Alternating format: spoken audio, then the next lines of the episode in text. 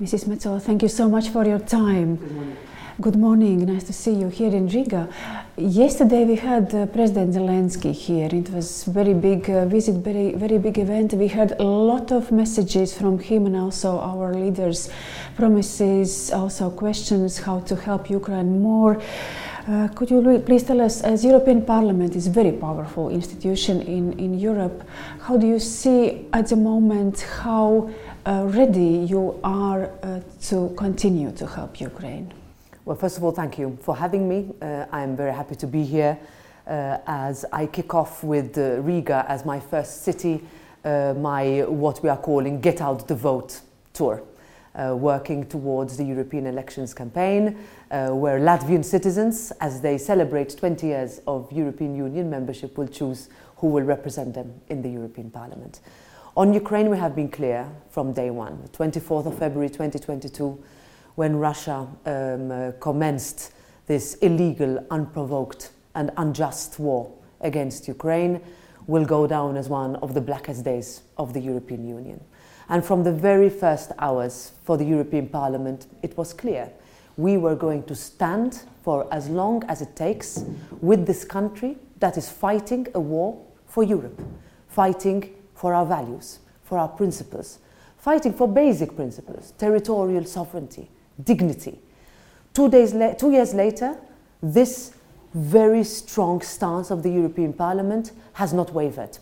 Putin would have liked us to do that. He would have liked to take over Kiev in five days. He failed.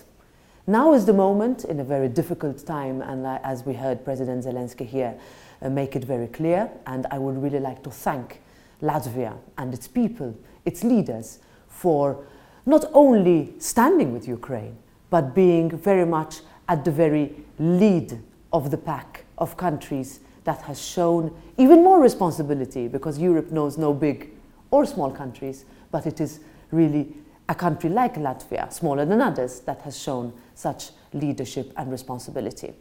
Next few months will not be easy. However, for us, it is very clear we have adopted an unprecedented number of packages of sanctions. We have opened accession negotiations with Ukraine, but they will need our help financially, logistically, economically, militarily. And that's where we uh, need to convince everybody around the table. We need to continue to convince our people that this is a cause that is not only worth fighting for, but needs to be fought for our own survival as a union. And I'm confident that with the leadership and unity we have found over the past two years, we could continue over this past, over this next year. And you have personally been in Kiev uh, several times, if I'm not mistaken. Does it um, change people's, uh, like people's minds, attitude, feeling towards Ukraine if you see it with your own eyes? Absolutely. Uh, I was there just a few weeks after the uh, beginning of the invasion. Kiev was still um, surrounded. Uh, it was extremely you know, difficult to enter a metropolis that was empty, that was under um, the most unfair situation, really, when another country decides to invade. Uh, and that is when I was immediately convinced. And it's not only me, anybody who goes there, who looks at our Ukrainian friends in the eyes, and you see the earnest way with which they are defending their country.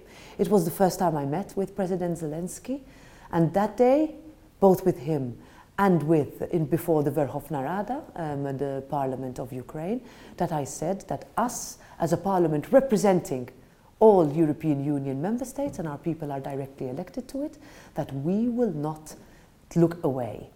And we have not looked away since. So, absolutely going to Ukraine, looking at our friends um, battle and helping them fight is really a cause worth having in 2024. Indeed, European Parliament elections approaching very fast. And of course, in this region, here, especially in Latvia, we are looking uh, towards it with some kind of still um, not fear but uh, some worry because we would like that this attitude continues in the next uh, years as well. Of course, we can't, uh, we don't know how the elections will uh, end and who will win. But there are some um, like uh, populist movements and popularities in different countries.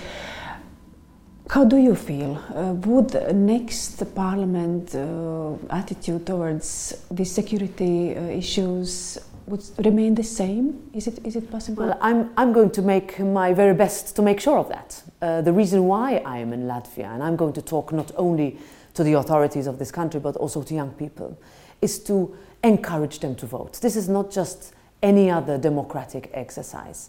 This is where Latvian citizens will choose who will be their representatives, who will be there standing up for them and say that the cause for Ukraine to win the war is one worth fighting for.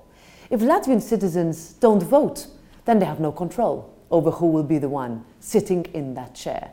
In 2019, Latvia was among the countries where the lowest number of people voted. So, my appeal to everybody who's watching us, to young people who look at Latvia and see the huge success that membership has been, look to the future and see how much more we could all be as European Union member states, then the European Parliament is where you start.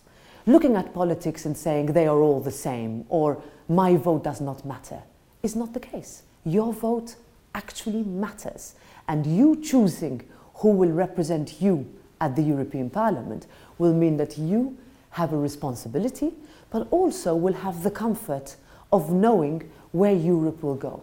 Majorities are always difficult in the European Parliament, but it is not about who wins and who loses, but who can find that constructive, pro European, pragmatic solutions to the biggest challenges. The past five years, anybody looking at, the, at Europe will see has not been easy. We had a pandemic, we have war, energy, inflation, migration with a hybrid um, migrant uh, um, uh, um, push very close to our to, to, this, to these borders. So I would really, and these are citizens who tell us only Europe can solve this, and Europe has done a lot. So why not give it a chance for the next five years?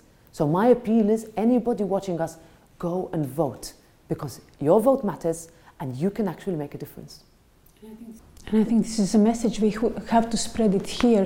Basically, that, that was my next question how to convince people to vote, to say that Parliament is actually very important for us, for our security well, as well. The European Parliament uh, office uh, in, uh, in Latvia is, is very crucial for this. Uh, I am here um, because that's exactly what I want to do. My appeal will also be to my colleagues, members of the European Parliament, and also candidates who are looking to run for the European Parliament elections to go around all parts of the country and talk to people. You know, perhaps what we have not done enough in the past is do that. Work on fighting misinformation, propaganda. There will be a lot of interest in making sure that our election does not succeed. But we need to fight against that. We have seen it in Europe. We have seen it over the past years. We have seen the role that could be played by Russia. But we have legislated in order for us, we have passed laws for this not to happen. But it also means that our people go out on Saturday, the 8th of June, and make their choice. Thank you so much, Mrs. Metsola. Thank, Thank you. you.